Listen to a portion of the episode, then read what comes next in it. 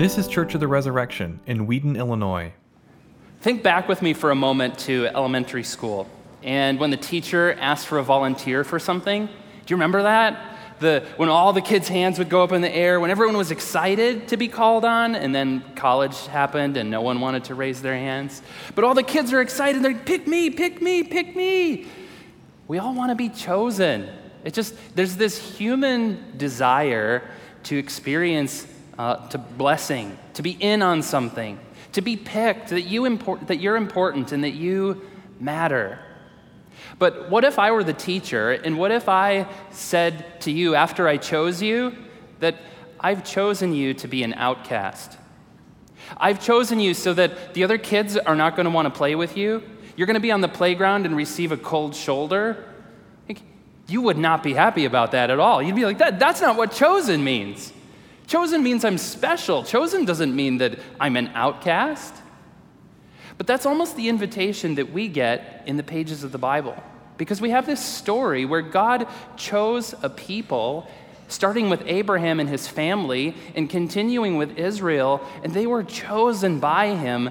But because of their chosenness, they were viewed as strangers. Not just viewed as strangers, they were strangers because he called them to mirror, reflect the character of this God. He called them to be what uh, the Bible word, Bible, the term the Bible uses is holy, set apart, showing his character, not to, not to be these arbitrary rules of a, of a picky God, but to actually embody who he is and show who he is to the world around them.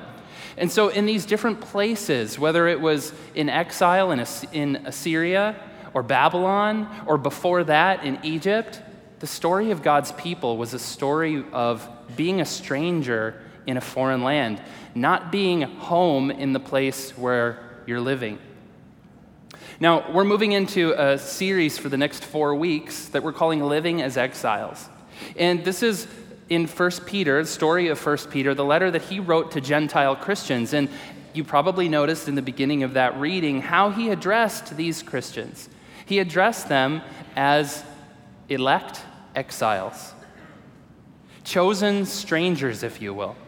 That somehow, it, because of Jesus in his life, they've been born into and grafted into this family of Israel and called to mirror the character of this God to the world around them. And when they do that, they're almost guaranteed that the cultures around them will view them with suspicion, will push them to the margins. They'll experience hostility. And that's part of living into this chosenness. Now, the church is not surprised by this because throughout history and even around the world today, she's living in these realities. And it hasn't been that, that much so in Western Christianity, but it's becoming more and more like that. And so we look at this letter written to these Gentile Christians, but also taking that as being written to us today, that Peter's writing to us and showing us what it's like to live as strangers in your land. And we're going to look at four different components of this in the next four weeks. Today, we're going to start by looking at hope the hope that we've been given as followers of Jesus. Now, I'm sure that many of you, if you are aware at all of what's going around in the world around us, that we live in a culture that desperately is void of hope. It desperately wants hope. The suicide rates in our country are the highest since World War II. We have more than 130 people a day dying of opioid addictions. More than half of Americans report that they're often lonely. One fifth of us suffer from major depressive disorders. You could almost say that we're experiencing a disease of despair in our culture. So, what's the answer to that despair? It seems to be hope Oprah tells us that. Social scientists tell us that. The scriptures tell us that. But are, what are we talking about? Are we all on the same page? Are we talking about the same thing? But this is where our passage meets us today. And it plunges us deeply into the hope of God. So let's open our Bibles together. If you didn't bring a copy of your scriptures, there are Bibles underneath the seats. And if you use one of the Bibles that we are providing for you, it's page 1014. It's extra important, I think, for you to look at this today because this passage is actually one really long sentence in Greek and it has participles all over and it can be we can get lost a little bit in this type of prayer. Because Peter situates hope and what he's saying about the hope that we have in the Lord in a, in a prayer of praise. He's not just describing in a, in a systematic way or bullet point way what our hope is. It's actually the, in the best, the most appropriate way of even talking about this hope is in the context of praise to the Lord. Let's read, uh, I'll read verses 3 through 5 again, and then we're going to stop. Blessed be the God and Father of our Lord Jesus Christ. According to his great mercy, he has caused us to be born again to a living hope through the resurrection of Jesus Christ from the dead, to an inheritance that is imperishable, undefiled, and unfading, kept in heaven for you, who by God's power are being guarded through faith for a salvation ready to be revealed in the last time. That's a lot, right? I, I feel kind of like we're on a big family vacation together, and I'm driving the 600 passenger van, and we're driving up this to this overlook, and we're in the Rocky Mountains, and we've come to this precipice, and there's a panoramic view of the mountains, and they're breathtaking. This feels like that kind of passage. There's so much here for us that is essential for us in talking about what our hope is as Christians. So, in this panorama, we could get really lost because it is lofty. But I want to suggest that we can see at least two things here. First, we see that hope is a promise, that there's something in the future that, that we can latch onto and that we can hold. Because, number two, hope is present in that we live as Christ followers between two different resurrections.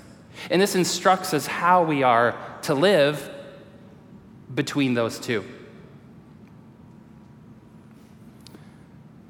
We're born again to a living hope, not a dead hope, not a dead end hope, not in hope that has no life in it, but that animates our very lives as Christians.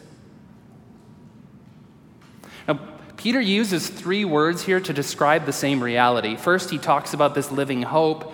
Then he moves on and talks about it as an inheritance with certain characteristics. Then he goes even further in verse 5 and calls it a salvation. So, hope, inheritance, salvation, they're all describing this reality that we live in as followers of Jesus. What is this hope like? What is this inheritance that we have? It's imperishable. So it doesn't die. It's not subject to decay. It's not subject to death. It's undefiled. It's not tainted by sin. It's not tainted by any of the, the evil acts that people tend to do or the power that keeps people enslaved to sin. And it's unfading. It's not subject to losing its luster or growing thin or losing beauty. This already provides us hope. Because so many of the things that we hope for now are the opposite of this things that are dying, things that are perishing, things that are tainted by sin. But first, let's talk about what our hope in Christ is not. And some of these things are surprising because as followers of Jesus, sometimes we don't, we're not very clear on what exactly our hope is. First, it's not a vague life after death. It's not just an existence after we die. It's more than that. Second, it's not going to heaven when you die.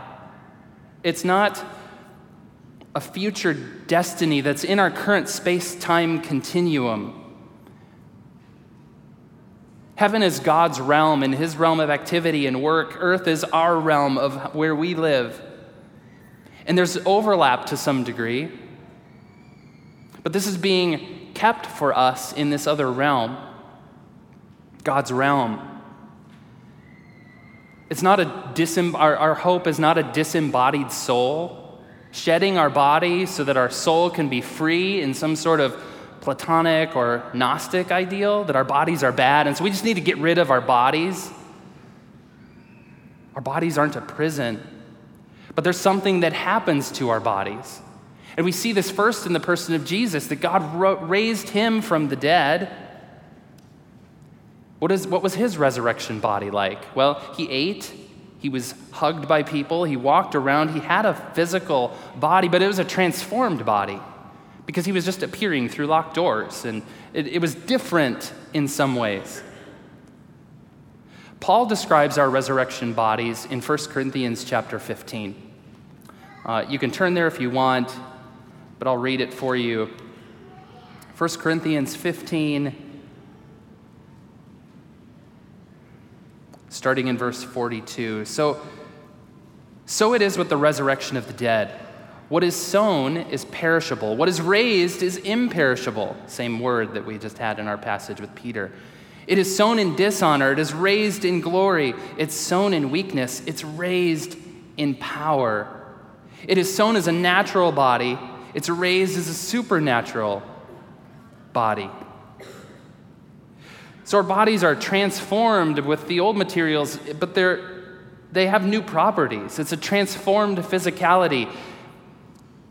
But here's the main point, one of the main points here. God is not just throwing it away. He's not saying, "Ugh, that was that didn't work out too well. I'm going to wrinkle that one up and throw it to the side."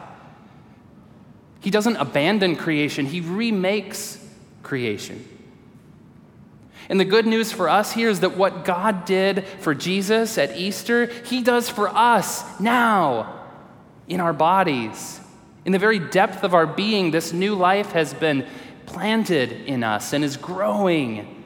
And one day it will bear fruit when Jesus is revealed, and we're going to move in that direction here in just a minute. But we have hope, not just that Jesus lives, but because of that, that we live. And because Jesus lives, God's new world, this future world, has broken into the present. It's not just a hope that I will be raised. This isn't an individualistic sort of resurrection. Yeah, my hope is that I'll be raised. Doesn't matter about all y'all.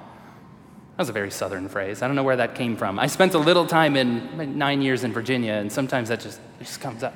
All y'all. Romans chapter 8 describes this better for us. It fleshes this out a little bit. What our hope is it, it's a cosmic hope, not just an individual hope. Romans 8, starting in verse 20. For the creation was subject to futility, not willingly, but because of him who subjected it, in hope that the resurrection itself will be set, or, sorry, that the creation itself will be set free from its bondage to corruption and obtain the freedom of the glory of the children of God. For we know that the whole creation has been groaning together in the pains of childbirth until now. Not only the creation, but we ourselves, who have the first fruits of the Spirit, groan inwardly as we wait eagerly for adoption as sons, the redemption of our bodies. I grew up thinking that God's great rescue plan was pulling all of the Christians out of this earth that was burning and on its way to complete destruction. But that's not the picture we get in the scriptures.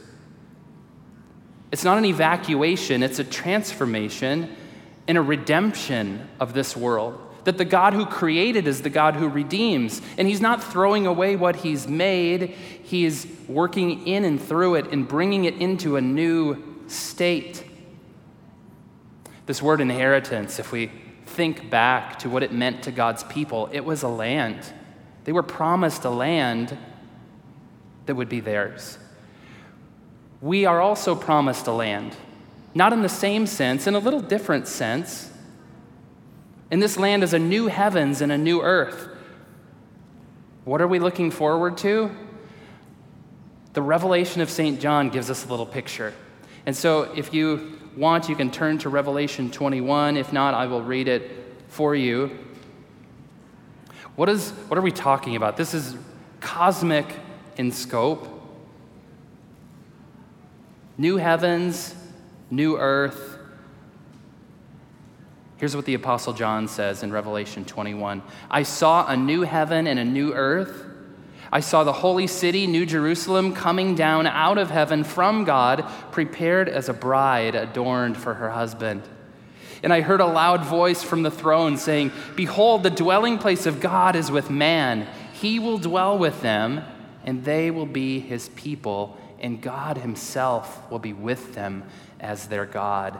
God is the inheritance. Flesh and blood can't see God, so we're transformed so that we can be with God and behold him in this new heaven and new earth. God made them both. He's remaking them both, will remake them both. And we'll have a new bodily existence in a new creation. This seems really, really big idea. What does it look like? If you've been paying attention to media in the last few days, you've doubtlessly heard this story coming from Texas of an African American who was in his apartment eating ice cream, and a, a police woman came in and thought it was her place, and there was an intruder. She shot him and she killed him, and it's just a tragedy. And in a statement, this man's brother, looking in the eyes of the woman who killed his brother, offered him forgiveness. And there's a lot that we need to talk about surrounding this. There are really important issues. I, I don't want to minimize this in any way or make it light. But this is a new world breaking in. This is not just some idea, an abstract thing that we're looking toward. This makes its presence felt in the now.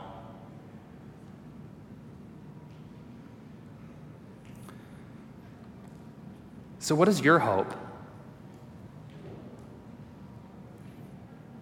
We know we should have it. We're, we're kind of wired for this future orientation and hoping for something. Some of us aren't sure. Some of us, some of us have a distortion of hope.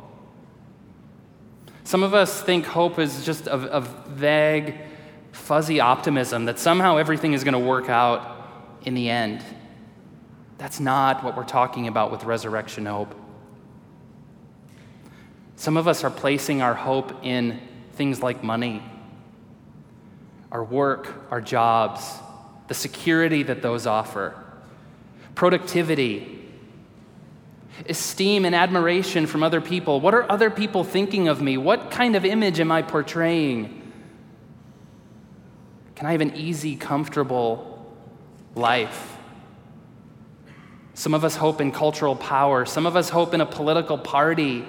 Some of us hope that certain legislation will pass, that this campaign works.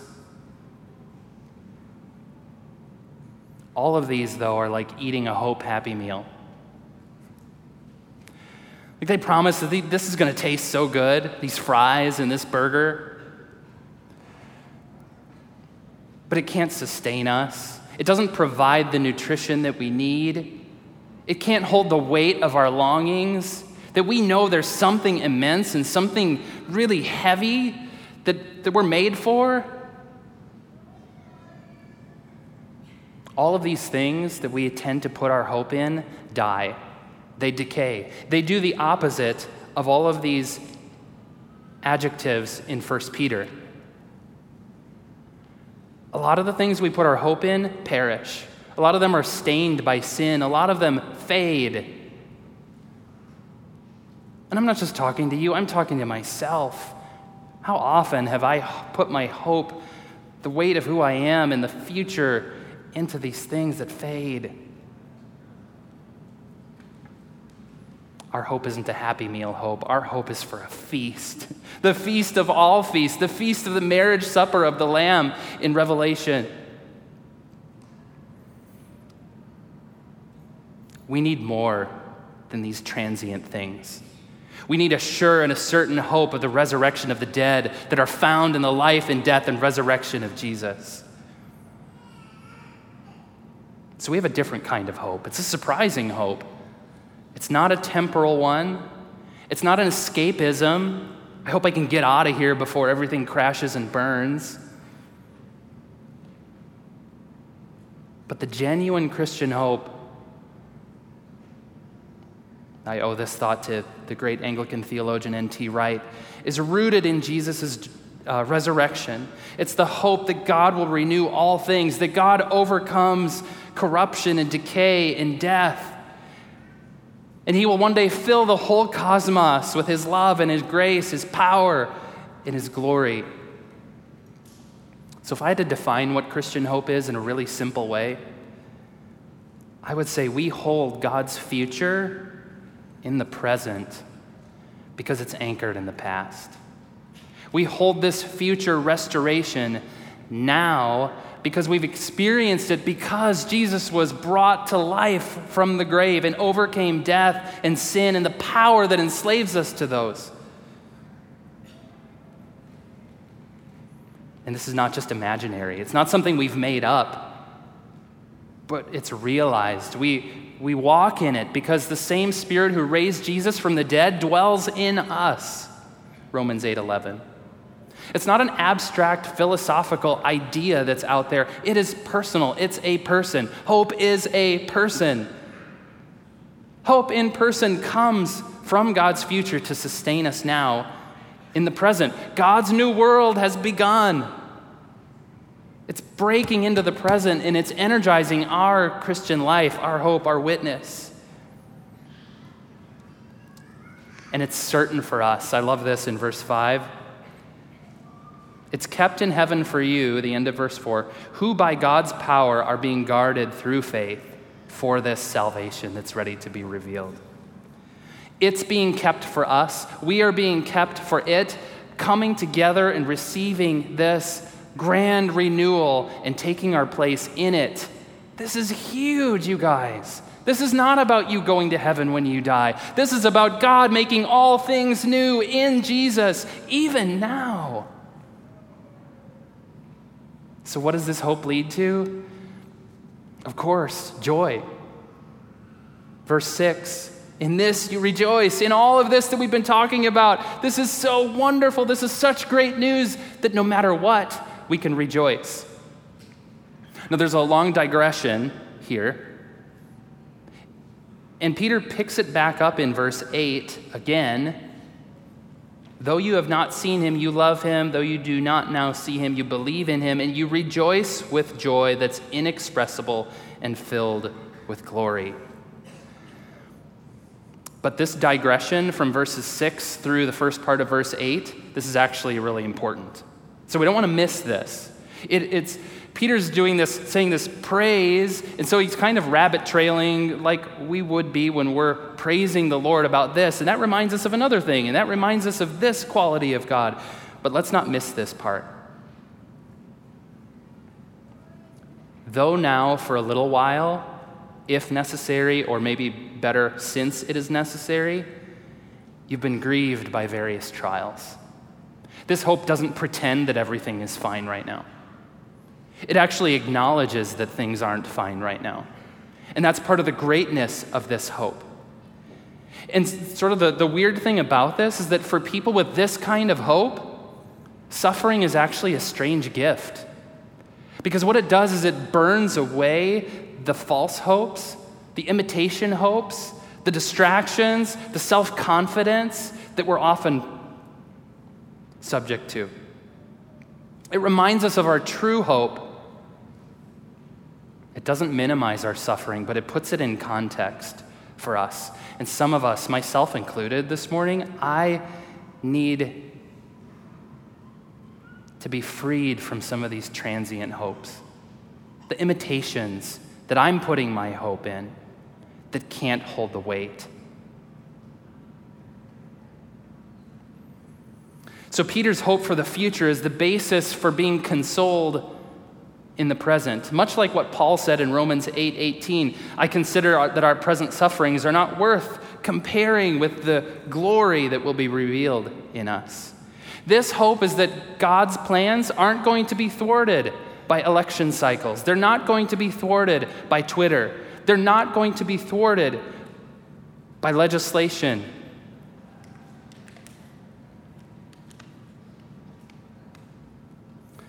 when we allow our entire life to be shaped by Jesus, even though we have pain from time to time, it's the way to genuine life in the present and to this glorious life, resurrected human life that we will have in the future with the new creation, the new heavens and new earth. So, not only does hope carry forgiveness in the past, many of us are, are, familiar and comfortable with that idea, and it's wonderful. God forgives us in Christ. Sin is defeated, death is defeated. We walk in forgiveness.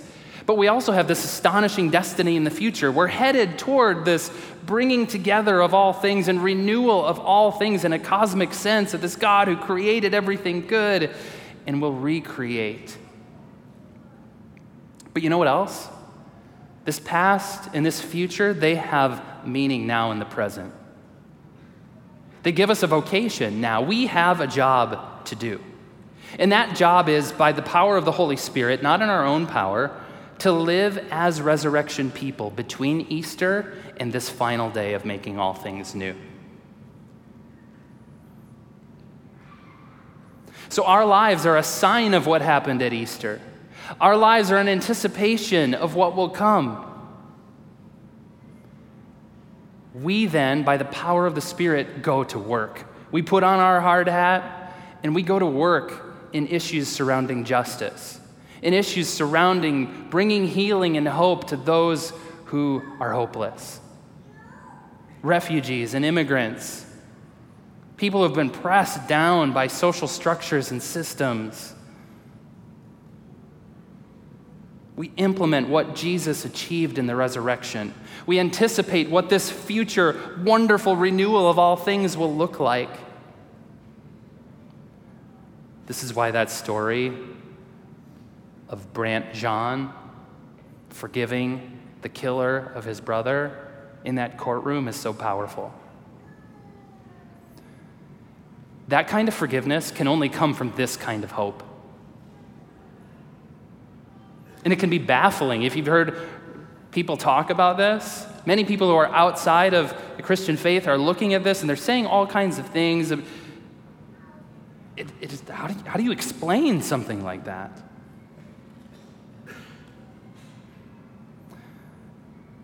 So, God's future renewed world is breaking into the present because of the resurrection of Jesus. That gives us hope as exiles. When we suffer, when we face exclusion, when we're pushed to the margins, this kind of hope is what we most need. This is actually the antidote to the despair, the disease of despair in our culture. It's the only antidote. The only thing that can sustain us cannot be a temporary thing. It can't, can't hold the weight. It has to be this cosmic hope in Christ. This hope leads us to speak. It fills our hearts with joy. It animates our witness. That's why he called it a living hope. We can't help. If this is your hope, this kind of erases the evangelism problem, doesn't it? If we really honestly buy into this hope, we are going to proclaim this hope to the hopeless. We can't keep it inside, we can't keep this to ourselves. This is what the whole world is waiting for the hope that God will put everything right. And may this true hope, this liberating hope, set us free from despair, flood our hearts with joy, and energize our job, our vocation to share this hope with the world. In the name of the Father, and the Son, and the Holy Spirit. Amen. Thanks for listening. Our vision at Church of the Resurrection is to equip everyone for transformation. As part of that vision, we love to share dynamic teaching, original music, and stories of transformation. For more of what you heard today, check out the rest of our podcast. To learn more about our ministry, visit churchres.org.